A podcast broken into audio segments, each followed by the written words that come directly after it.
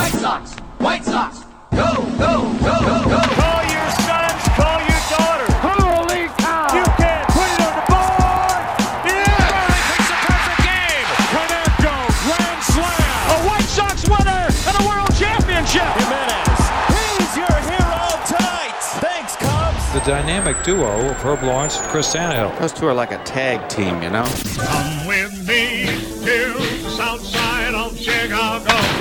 Hi, this is Jim Thome, and the best White Sox talk is on Locked On Sox podcast with Tanny and Herb. Hello and welcome back to Locked On Sox. My name is Herb Lawrence. You can follow me on Twitter, Instagram, Ecnerwal23. That is Lawrence spelled backwards. Chris Tannehill is at his name, Chris Tannehill on Twitter. And the show is at lockedonsox at gmail.com. If you want to email us there, and if you want to follow us, it's at lockedonsox on Twitter and Instagram. But with no further ado, it is Chris Tannehill. How you doing, Chris? Oh, it's great. It's Fun Friday. That's what the kids in school in the, the first grade over at my daughter's school call Friday. Fun Friday. Um, you know, they, they bring something for show and tell. Uh, I think I'm going to bring some alcohol here for this uh, mailbag. We're going to break form. Usually we do these on Monday, but we kind of uh, had other things come up this week and we ran out of time and we just started gabbing away about free agency the other day on Wednesday. So now we're going to finally get to that mailbag, and there's plenty of new ones to get to on Monday as well. So this is unprecedented here uh, for back to back mailbag episodes of Locked On White Sox, provided there's no emergency podcast during the weekend. Uh, there won't be. Uh, but without any further ado, uh, we'll, we'll get to this mailbag, and we got some socks in the city here as well. And of course, we got Uncle Pete chiming in. Uh, but without any further ado, shall we open up this bag? Let's do it. Got a lot of emails. We're going to try to get to some. There's another email. I love email. Oh, yes, we love your email too. How can the Locked On White Sox listeners get in touch with us and send us a email for Mailbag Monday, What Up Wednesday, Talk to Us Tuesday, or even a, an occasional Fun Friday? How can they get a hold of us, Herb? You send it to lockedonsox at gmail.com. Lockedonsox at gmail.com is the way you reach us with your questions, comments, whatever you want to write. Baseball, White Sox, whatever. I will read them all. Not all of them make this show. All right, let's lead it off here tonight with our guy, Sam in Hinsdale. My question is this The upcoming season is truly the last chance for Reynaldo Lopez to have any chance to be part of the White Sox core moving forward. I think, as we all have seen, his inconsistency with pitching has become the biggest problem, allowing him to reach his full potential. There are games where he goes deep into looking like an ace, while some games he basically is a pinata to the opposing lineups before being pulled swiftly. If we see more of the same inconsistency from Reynaldo this upcoming season, I am more on board with non tendering him next winter as we can't wait on guys now since our competitive window has opened. Anyways, what do you guys think about Reynaldo? That's Sam and Hinsdale. Thank you, Sam, for weighing in. Herbie, what do you think about Reynaldo Lopez's future with the Sox? I'm hmm, I'm not a Reynaldo Lopez fan. I thought he should have been non-tendered this season, this past off season, the Sox see all fit to bring him back. I understand the the pitch mix and the fastball and stuff make him a very attractive uh, comeback character, and maybe with Ethan Katz it unlocks something, and so bringing him back kind of makes sense. But yes, just like Sam says, the inconsistency you, you can't depend on this guy you see the flashes of brilliance and you're like, okay, striking out 14 Detroit Tigers is awesome. And it's hard to strike out any amount of team or anybody that much. And you see it. And then you get most of the time that disappointing Reynaldo Lopez that we all come to know. I I don't know if Reynaldo Lopez is going to get enough chances. I well, let's say this. I hope Reynaldo Lopez doesn't get enough chances Yes. to prove himself this year. That means that somebody in the rotation has gone down. Um, and so I wish the kid luck. You know, he's like in mid twenties. I wish him luck, but I don't want to see him this whole year. And when you don't see Reynaldo Lopez the whole year, that means our team is on an upper echelon and our pitching rotation is going well. And we don't need him to be in a bullpen, and he's somewhere in uh, AAA or traded somewhere else. Yeah, it's weird with Reynaldo. I, I believe he's still he's he's a under White Sox team control until 2024.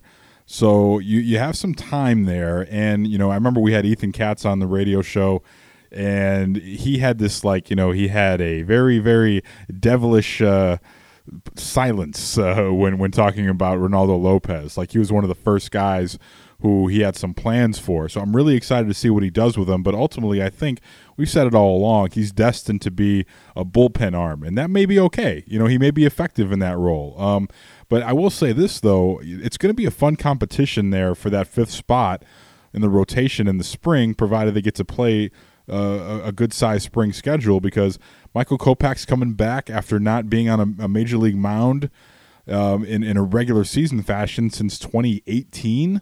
And, you know, we, we saw him for one inning back uh, in spring last year, but I, I don't think this, this thing is earned yet for him by any means, that fifth spot in the rotation. I don't know what their plan's going to be.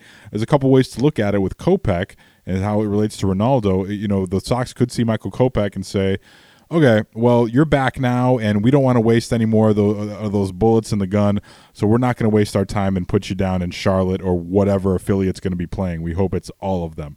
You know, they may see that as wasteful. Uh, when you're talking about a young arm, you know, but then again, this is really un- unprecedented here in terms of him opting out last year, not pitching at all, you know, we, we assume he's on a program, but we don't, you know, it's different. You know, with these other guys, all of his other counterparts have been pitching in in meaningful games. So I don't know what they're going to do with him. I'm, my speculation is is that he's going to start the year in the minor leagues where he can be closely monitored and not be be thrusted into a spot where he's going to be throwing, you know, uh, high tension pitches, you know, in, in big league games, you know. And so I think that opens an opportunity for Reynaldo Lopez to step into that fifth spot and sort of make his last ditch effort to be a part of the White Sox starting rotation, which ultimately I don't think he's destined for. But you never know. He could come out in, in April or May, whenever they decided to get going. It's I hate this discussion when we're talking about early in the season because we really don't know when they're going to get going with so many things going on in the world in the pandemic. But I think there's an opportunity for Reynaldo Lopez, and, and you know just because he you know if he doesn't succeed in the starting spot, it doesn't mean that he's done by any means with the White Sox because I believe in baseball, if you have young, cost controllable arms, you don't just say goodbye to those guys for nothing and you don't non-tender them just because you know. Uh, carlos rodon was notably non-tendered but i think we're all in agreement that carlos rodon had uh, enough opportunities with the white sox. Reynaldo lopez has not had the same amount of opportunities even though it seems like that, that he's been here forever um, but still, he's a young arm with, with some potential there. So yeah, I, am I'm, I'm inclined to to hang on to him and see if there's any way that he could stick. You know, with more games this year, hopefully at least 100 games on the schedule, you'll have an opportunity to play around with some things. You know, bad weather early in the year. He could be a sixth guy in the rotation, maybe a long man if things go awry for, for one of the younger guys or anyone really for that matter. Um, you know, maybe a guy that you give Dallas Keuchel a breather every couple starts. We saw him; he had the back issues in 2020. Maybe it's a guy that you don't want to ride as hard during the regular season, so you space out his starts a little bit. So there's still there's a lot of interesting things you can do with Reynaldo, and I hope he gives you a reason to say, yeah, let let's see what else he can do in this spot. You know, where he's just going out there and pitching, and maybe not preparing to to throw on five days. You know uh, in a rotation schedule too. Like maybe just he's a guy that just maybe think less, go out there and throw. Maybe that's the best fit for him in the bullpen. So we'll see how it shakes out for Reynaldo. But uh, yeah, thank you, Sam, for the email as always. Uh, and we love your contributions. Uh, next one coming up here is from the Silva Bullet. He says, Gentlemen, I appreciate your hard work and dedication to your job. Oh, it's not a job. Uh, what are your thoughts on how Liam Hendriks is going to be used? Because being the traditionalist that he is, I see La Russa using him strictly in the ninth, if not coming in to pitch some of the eighth. Or does Tony La Russa get with the times and use him in a critical, critical, critical situation, be it the sixth, seventh, or eighth? Thank you for your time. That's the Silva Bullets. All right, Herb, I got some data here to, to back it up with Liam Hendriks in terms of his usage here. Um, and of course, I've lost it. Let me pull it up here. But how do you think Tony's going to uh, use uh, Liam here before we get to uh, sort of his his past history? If Tony was smart, uh, Liam Hendriks would be used in a hybrid sense of the closer, where there's outs to be gotten in the eighth inning, and Liam Hendriks being an ex starter, still has multiple innings in that arm. He's not that 25, 26, and 27th out guy. If there's outs to be gotten and you've been exhausted all the better options, and Liam Hendriks says he's ready to go, use him. Use him in the eighth inning to get a five out save. Maybe not every time, but more often than a regular closer would. Those outs are precious. And if this guy is one of the best relievers, he just won the reliever of the year award in major leagues last year, you should be using him more often than not. You shouldn't be preserving him for some long stretch. He's a different breed. He's a different guy that has extra bullets in his gun than other players. So, yeah, in an ideal situation, I would use him more in what Andrew Miller was used in when he was with Cleveland, where sometimes he could be the closer, sometimes he could be in the sixth or seventh or eighth inning because the high leverage situations there, and you want your best pitcher for high leverage situations in those spots. But I know Tony Roos is old school, so he's thinking only out 25, 26, and 27. But he has to, and Ethan Katz has to get his ear, expand his role if need be. Yeah, and Liam Hendriks seems like a guy that's going to just, you know, get the ball and throw it. And, you know, these guys love routines in the bullpen. But Liam Hendriks has been uh, used a bunch of different ways in Oakland, and I'll get to that in a second here. But I, I think Tony will, just my opinion, I think he's going to like the guy having a defined role. And I think the easiest way to win a baseball game is going into it is if you know who's going to pitch and win. Now, that could be having guys slated for certain innings, but also it could be having knowing where the, the, the trouble spots are going to be for your pitching staff on that night you know, you, you could realize, oh, we, we're, you know, you're looking at, you know, uh, let's say, for example, the, the Yankees, you know, three, four, five. Like we know that it's a situation where if the game shakes out, out like how we think it's going to shake out, we could see, you know, Aaron Judge and, and Stanton in the in the seventh inning, you know, and depending on the lead, Liam, I want you to be ready uh, for that. And, and I think he would say, yeah, I'll do that. He seems like a good soldier in that regard. Um, I think just you know with a with the proper notice, like hey, tonight I may use you a little bit earlier because of the lineup we're facing and because the game means this or whatever. Uh, but just for an example, so 2020 in a shortened season. Uh, in Oakland, Liam Hendriks was used basically like a traditional closer w- would be used. Uh, most of his appearances, he had 24 of them. 17 of his 24 appearances occurred in the ninth inning in 2020. Uh, he was brought on two times in the eighth and two times total uh, in the seventh inning. Now, uh, in the, the, times that he was brought in in the eighth, he pitched. Ultimately, ended up saving the game. Uh, pitched the eighth and ninth inning uh, to finish the game off. So, so he was never uh, lifted. Um, well, actually, yeah, and he was used in the seventh inning. Uh, one of those times where he did not finish the game. It was in a tie situation. So you know, he, he was used kind of conservatively in 2020 in Oakland, so I would expect it to be similar uh, for the White Sox in, in 2021. But if you go back and look at his 2019 splits, uh, he was used a little bit more like how you're talking about Herb, like as as uh, you know an Andrew Miller type, uh, and and you know any leverage uh, during the por- uh, course of the ball game uh, is high leverage for Liam Hendriks in 2019. So if you're wondering, you know, he actually was an opener a couple times in Oakland in 2019. Uh, he came on as early as the fourth inning uh, in 2019. A couple times in four in four games actually. you know, only pitches two and two thirds innings, but his ERA in, in those appearances not very good, six seven five. so. It, the way this breaks down is the earlier in the game that Liam Hendriks appears, uh, the worse the ERA is. So it's it's really bad when he's a, an opener. Uh, when he had to go on early and in the fourth inning. Now I don't know the full context of those games, but ERA is high. Sometimes those games, are, you know, where you just are getting your ass kicked and you're just trying to have guys go out there and wear it. So I get that. Uh, but then when he's called on in the fifth inning, uh, he, he did that for seven games, ERA of 142. Uh, called on in the sixth inning, five games, ERA of 2.25. So he's been he used all over the place. Seventh inning, uh, 15 games, uh, uh ERA of nothing. Uh, 0.00 across the board. Eighth inning, ERA of 115. Then, of course, in the ninth inning, his traditional role, 42 appearances in 2019 uh, with an ERA just over two. So that's a really a fascinating indicator in 2019 of how uh, he was used in Oakland. I don't know if Tony will use him quite the same, but it goes to show you that he has done it before. So if, if all of a sudden you see Liam Hendriks come out in the sixth or seventh inning in 2021, you know, okay, he's comfortable doing this because he's done it before, and Oakland is a little bit more progressive as far as that stuff goes. So yeah, uh, I think you will maybe see him you know, uh, early on in the ball game. But ultimately, I think Tony's old school. He likes guys having their defined roles, and he knows that he can shorten a game by saying Liam Hendriks is, is on for the ninth inning. So I think that's how he'll be, he'll be used. So uh, thank you, uh, as always, for checking in there. Uh, Silva Bullets, we appreciate you. It is Locked on White Sox. We're going to step aside here, take a quick time out.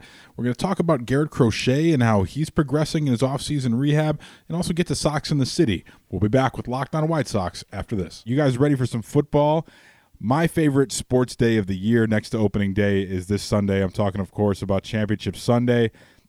And there's only one place that has you covered and one place that we trust betonline.ag. Sign up today for a free account at betonline.ag and use our promo code locked on for your 50% welcome bonus. All right, Herb, we're both on the same page here. Big day on Sunday. I know it's one of your favorite days on the calendar, uh, you know, the sports year. What are we looking at here this weekend? What kind of plays we're looking at for the National Football League? Well, I mean, I usually look at that Kansas City minus three line and be all over it. I mean, last week I gave you Kansas City and the the Browns were a ten point line. It got down to seven and a half, and I had to get it from BetOnline.ag. But with the uncertainty of Patrick Mahomes, if he's going to play, I think he is. He practiced today. He practiced Yeah, today, so I'm inclined to pound that right now. I- yeah, if it's if you can get it right now, which betonline.ag has it at negative three points, so they're laying three points at home, Kansas City, and if they have a healthy um, Mahomes, I'm all over that. But I'm gonna go the other way. It's gonna be cold and snowy up in Green Bay, and the line is three also at betonline.ag. When have you ever seen a team go up there and beat Aaron Rodgers? Only one time I think is the Michael Vick uh, game. He went up there in the playoffs and do the thing, but that might have not been Aaron Rodgers. That might have been uh, Brett Favre. I like the cold weather Packers and the best player in the game today, which is Aaron Rodgers, to cover those three points. You, Tanny?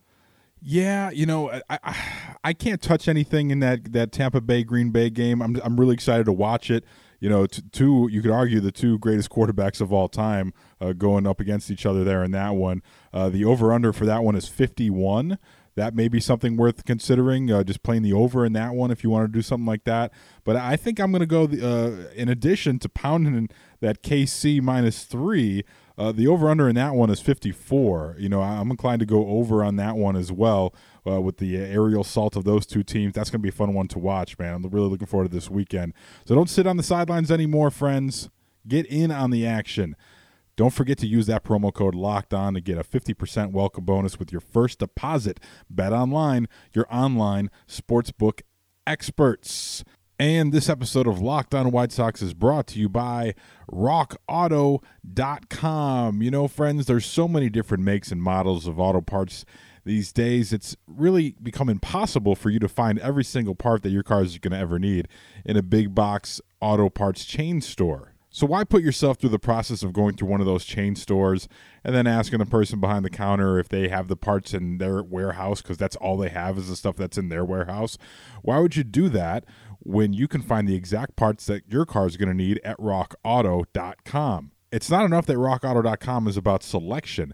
No, no, no. But it's also about the pricing. I bet what you didn't know about those chain stores is they charge different prices for professionals and do it yourselfers like you and I. But rockauto.com, you're going to get the same prices and they're always going to be reliably low no matter who you are. And it could not be easier to order from them. You just go to rockauto.com, type in the parts that you're searching for order it up and wait for it to arrive at your doorstep. It's so easy. No signing up for an email and you're forgetting your password. No, no, no, none of that. RockAuto.com is a family business and they've been serving auto parts customers online for over 20 years. So go to RockAuto.com now to shop for auto and body parts from hundreds of manufacturers. This is the time to make sure your car has everything that it's going to need to get through the winter. So head to RockAuto.com, see all the prices available for your car or truck. Just write locked on in their How'd You Hear About Us box so they know that we sent you. Amazing selection, reliably low prices, and all the parts your car will ever need at rockauto.com. And now, back to the show. So you get drafted right in the first round, and then you say, well, I'll go through the minor leagues, then I'll make it to the majors at some point, hopefully soon. Hopefully soon is a couple months later for young Garrett Crochet. 100 strike three. Garrett Crochet keep that baseball his first major league strikeout. We've talked about how bad 2020 has been for the world and for the nation, but right now, Garrett Crochet, he couldn't think this is a better year in his whole life. Next one coming in here from Phil. Phil writes this Friends. Everyone seems to be set on Crochet being in the bullpen for 2021. While I do want his contributions as soon as possible, I don't want to prolong his starting development. I understand that many think that he'll ultimately be a reliever, but you got to give an arm like that the opportunity to hit the ceiling. Do you guys think there's any scenario where he is able to develop as a future starter while being in the bullpen, long reliever, opener, etc.? That's from Phil. Thank you, Phil. So, Herb, Garrett Crochet in 2021, uh, what do you think their plan's going to be for him? I saw the Sox, they tweeted a video of him uh, throwing the other day, hitting the high 90s, certainly looked good. There's no ill effects from that time we last saw him there in Oakland. How do you think he's going to be used, and how do you think that'll affect his future with the White Sox?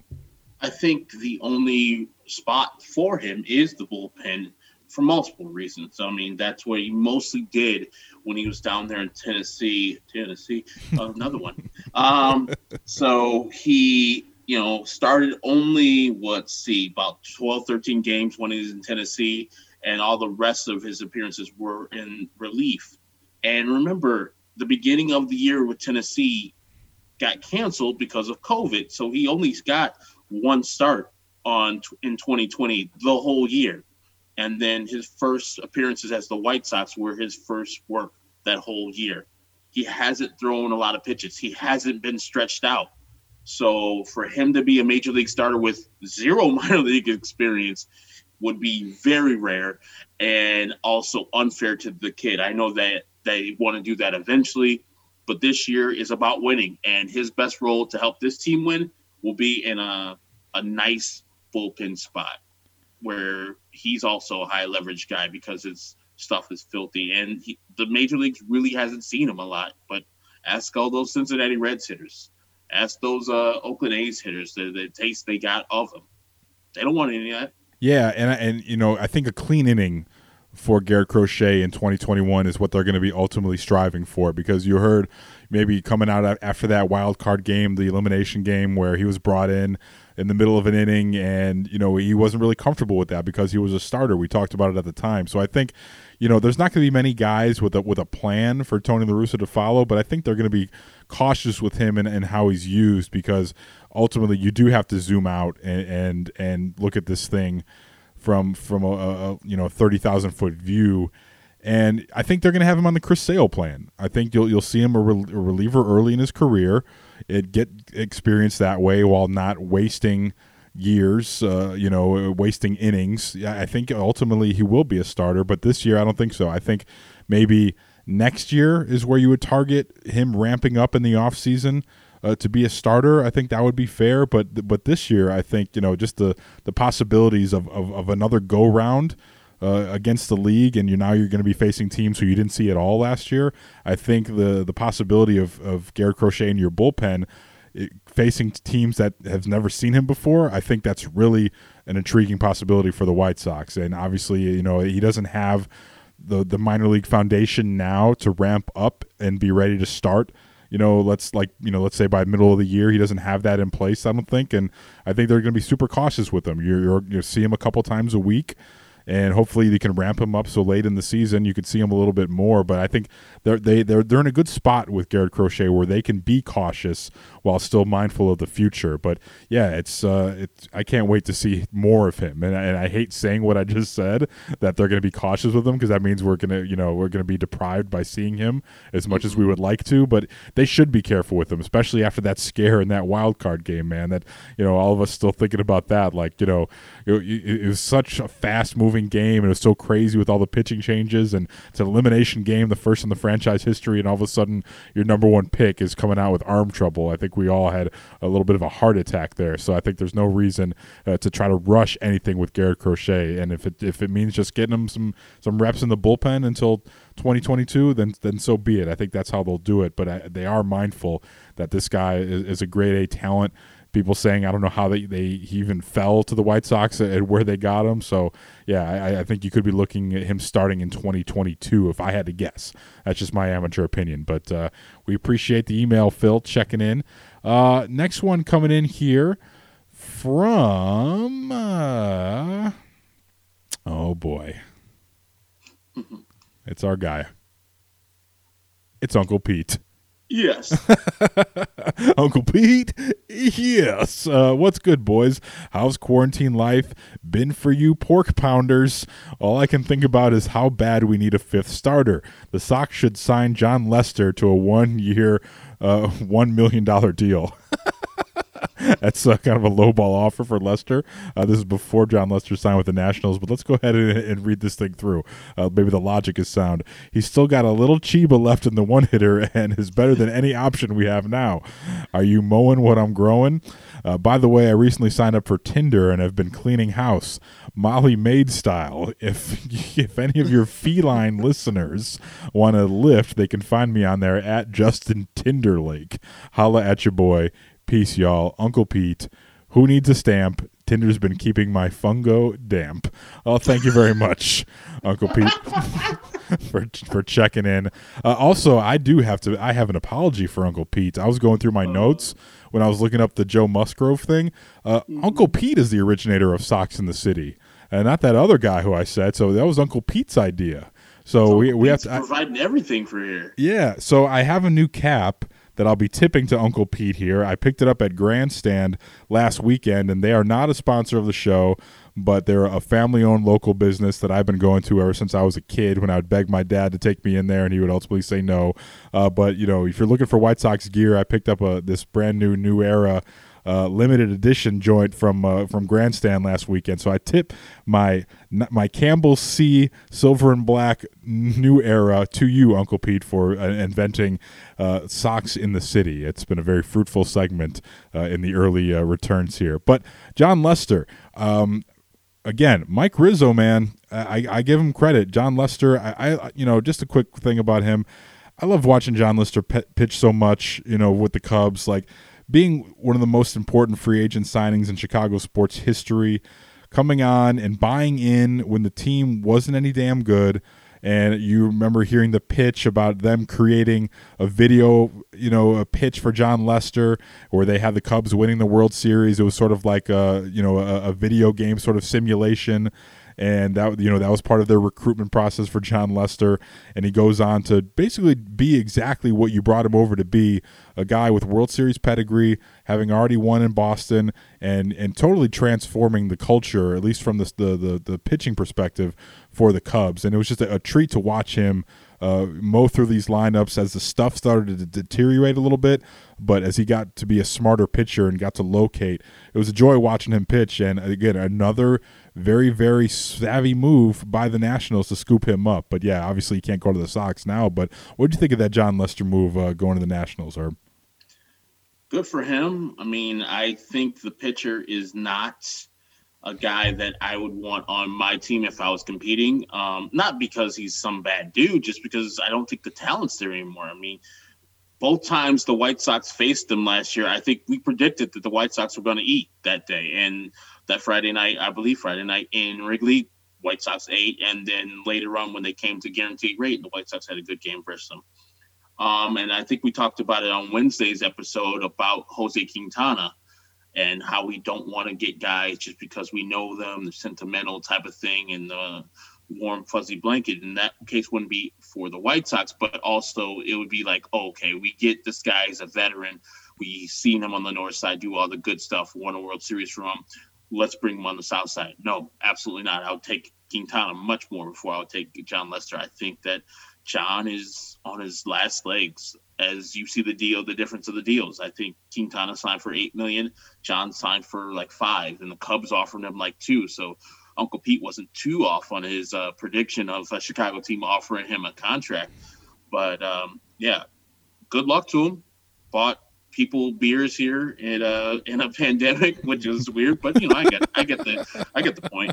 Um, and good dude. Uh, of all accounts, he dealt with the the teammates and the media with respect.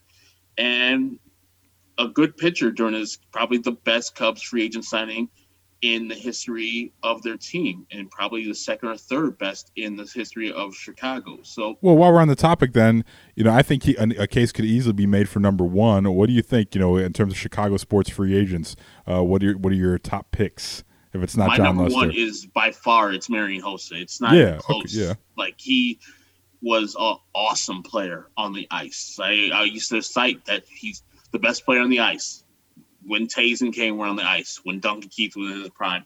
The best player on the ice is Marian Hossa. And he changed that franchise from really good to Stanley Cup champions three times.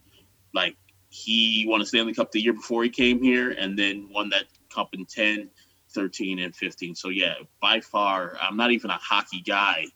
There's no better free agent signing than Marian Hossa for what the player was phenomenal and what the success of the team did.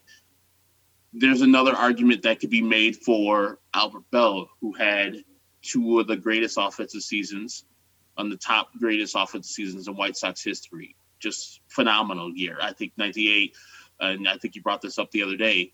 You could look at those numbers and say, mm, better than Sammy Sosa that year, and who was the MVP that year. So, yeah, Albert Belle, while this team didn't have success, and most people say he did that after the White Sox were eliminated and, you know, uh, well done in the division. Cleveland was just the juggernaut back then. Um, he had a great time. So I would say, yeah, Marian Hossa is probably one. Jon Lester is two, three. And then I, I'm not thinking of any Bulls right now off the top of my dome. I mean, I Ben Wallace. somebody-.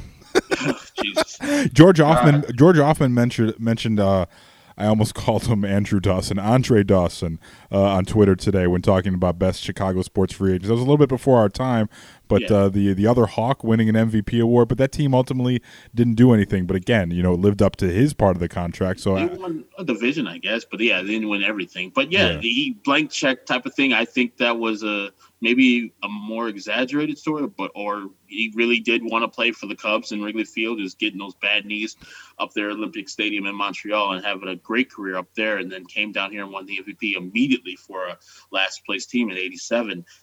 Good, not great. I don't think he was a great Cub. He was a good Cub.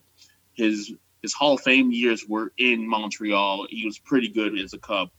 Um, hmm, I would I would think his teammate Rock Raines was a better non-expo than Hawk was, even though Hawk won the um, MVP in '87. Tim Raines, after he played for the Expos, went and played well here with the White Sox. I think he won a World Series or two with the Yankees he did. had Yeah. a pretty good post uh, Expos shirt, uh, um, Expos uh, career. So I know Cub fans are pissed out there. Oh yeah, that's that's yeah. They love I'm just gonna let you go. In. I'm just gonna let you But, go in. if you're looking at the person and the team success, there's no doubt.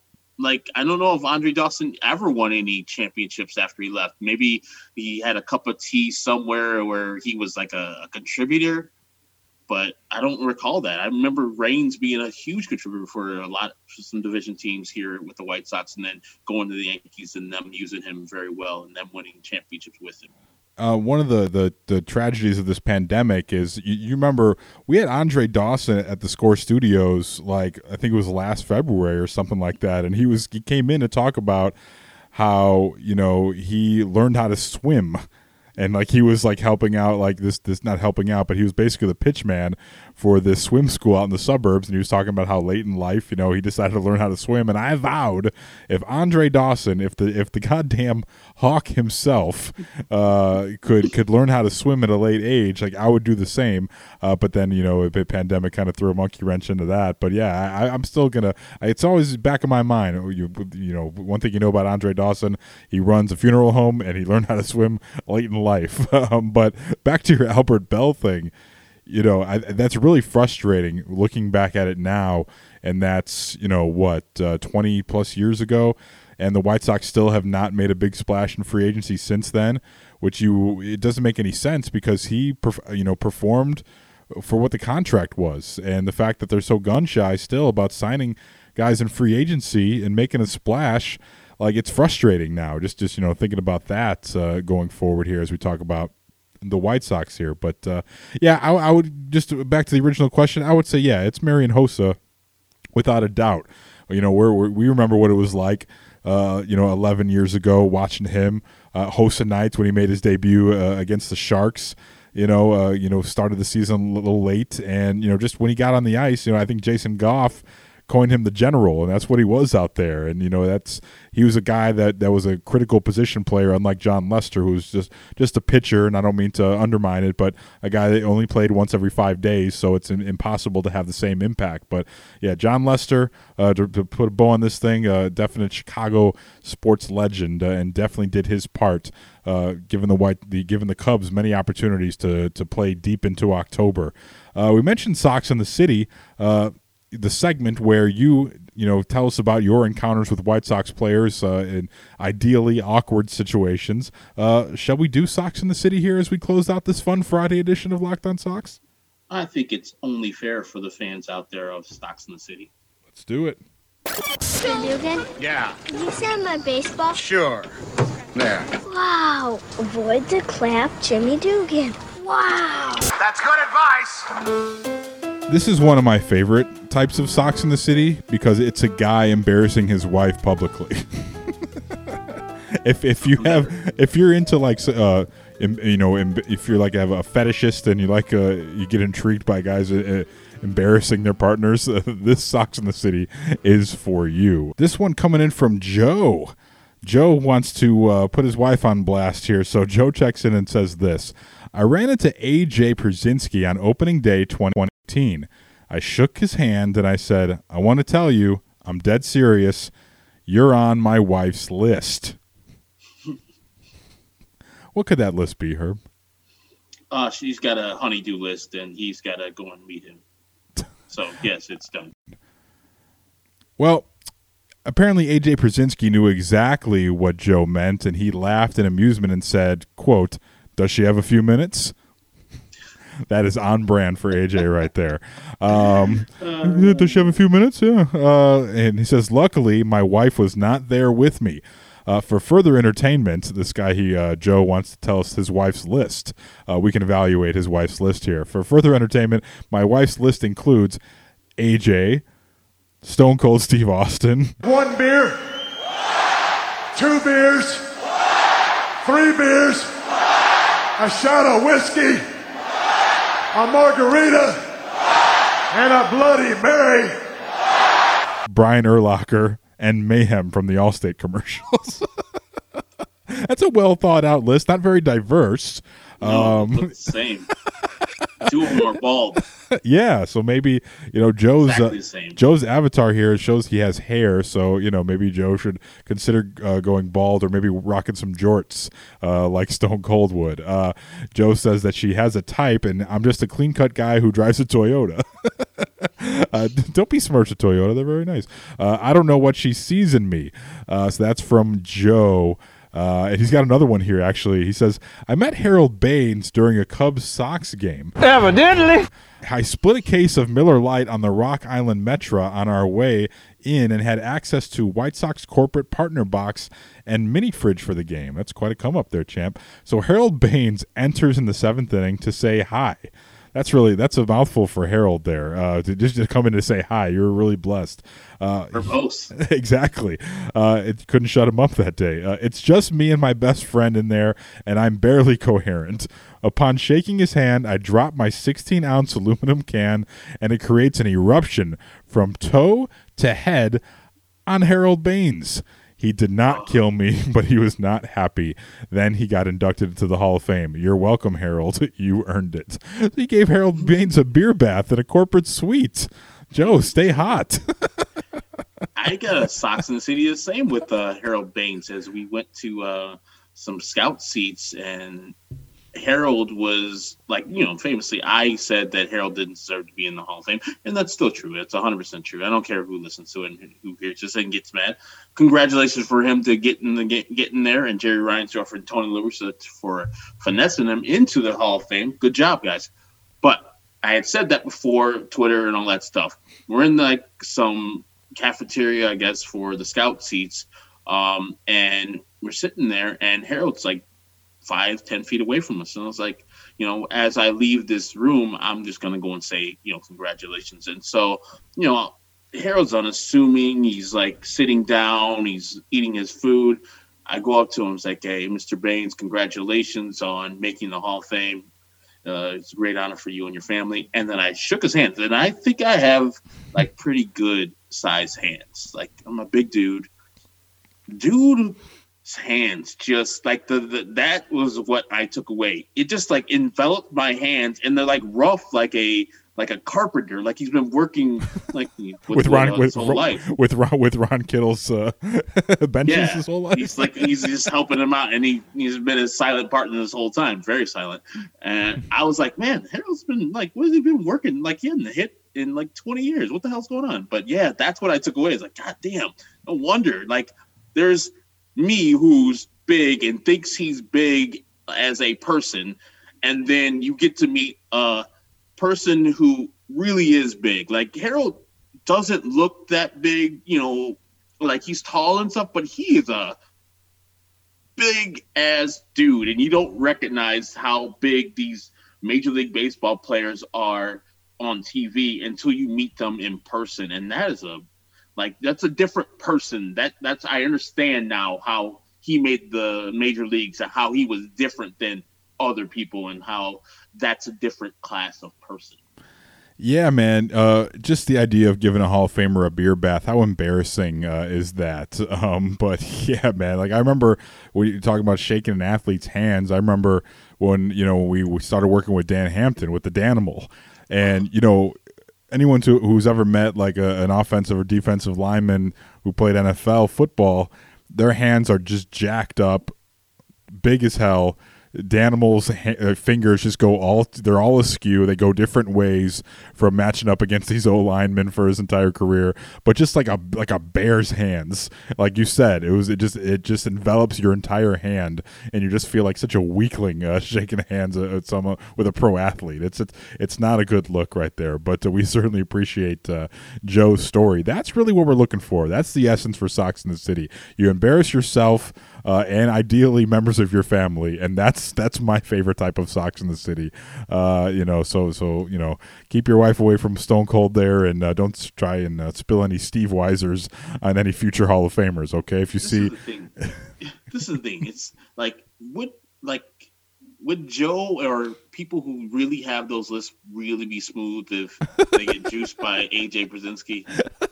Yeah, we got to Like, aim I know higher. people make those things because it's you know they're never gonna meet them. But hell, if that was a cer- such of a thing, like if people actually had that, like that's a you know you could that lady could meet AJ Pierzynski, and and AJ's like "Eh, fuck it, you know, you know. I'm sure AJ is a major league baseball player. We're, we're not spilling secrets here, and I'm not saying him personally, but you know, come on now. That's They've- that's they've- practical. They've knocked down a lot. That's a practical scenario that could happen. Yes, and all you like- need, all you need is a couple drink alcoholic beverages between the two of them, and that's a situation where all of a sudden you're like, oh, well, that was a lot easier than I thought. It sounded like a pipe dream when we were making our lists. You know what I mean? Like that'd be like me saying, oh, hey, honey, uh, you know who's on my list is uh, is the is the girl that works at Portillo's over here. or, the girl- or the girl, the girl at Starbucks. You know, like you know, we, we need to aim a little bit higher than that. I think. Yeah, when we're like, making our like, list. just- like literally, they could go to a Sox fest. She sees AJ at the bar after, and it's like, all right, fuck it. And Joe be like, smooth. I mean, I'm not. Hey, if that's your marriage, that's your marriage, man. Hey, you know, so hey, don't don't yuck anybody's yum. That's all good. If you're, if, hey, if you're like, man, my wife knocked down AJ. That's what I'm messing with. all good. Um, that's real. But I, I just know for myself, it wouldn't, you know, it wouldn't be a smooth thing like you know, monogamous relationship is to me a monogamous relationship, no matter what. Yeah, well, Joe, I got to know who's on your list, and I hope you have one that's a little more that's accessible. You got to have one that's accessible, uh, you know, so that something you know to even out your wife's. Uh, you know, I'm not going to criticize your wife's list. You know, it's a, it's a solid list. Um, you know, it's a little bit all over the place with the personalities, but uh, yeah, I, I would like to see your list that you propose to the wife, or this could be a situation where, uh, you know, uh, maybe he doesn't have a list because maybe his wife would get mad if she actually if she knew the actual list, because I could see that happening too, where the wife's like, "Here's my list. What about yours?" And then you give the list, and like, why her? Like, you do you like that type? What about me? Or you don't like me? Like, I could see that being a thing uh, with a husband and wife, but uh, maybe I only have one list. yeah, exactly. That's the only way to answer that. You, you, you sound like a like a man that's been married for 25 years there, Herb. Uh, no, just uh, got the wisdom of one and without all the pain. All right, that does it for this uh, fun Mailbag Friday edition of Locked On Sox. We're back on Monday uh, with hopefully with another mailbag and hopefully some more news to break down as the free agents uh, sort of uh, you, you know fall into place here around baseball, and hopefully the White Sox are in the mix uh, to round out that roster and uh, acquire some new names to be on the team in 2021. Uh, but that's all I got today, Herbie. I hope you guys have a good weekend out there. Yes, have a great weekend, guys. Uh, for Chris Tannehill, at Chris Tannehill on Twitter. I am Herb Lawrence Ecnerwal23 on Twitter, and the show is at Locked On Sox. And you want to participate next time? Locked On Sox at gmail.com.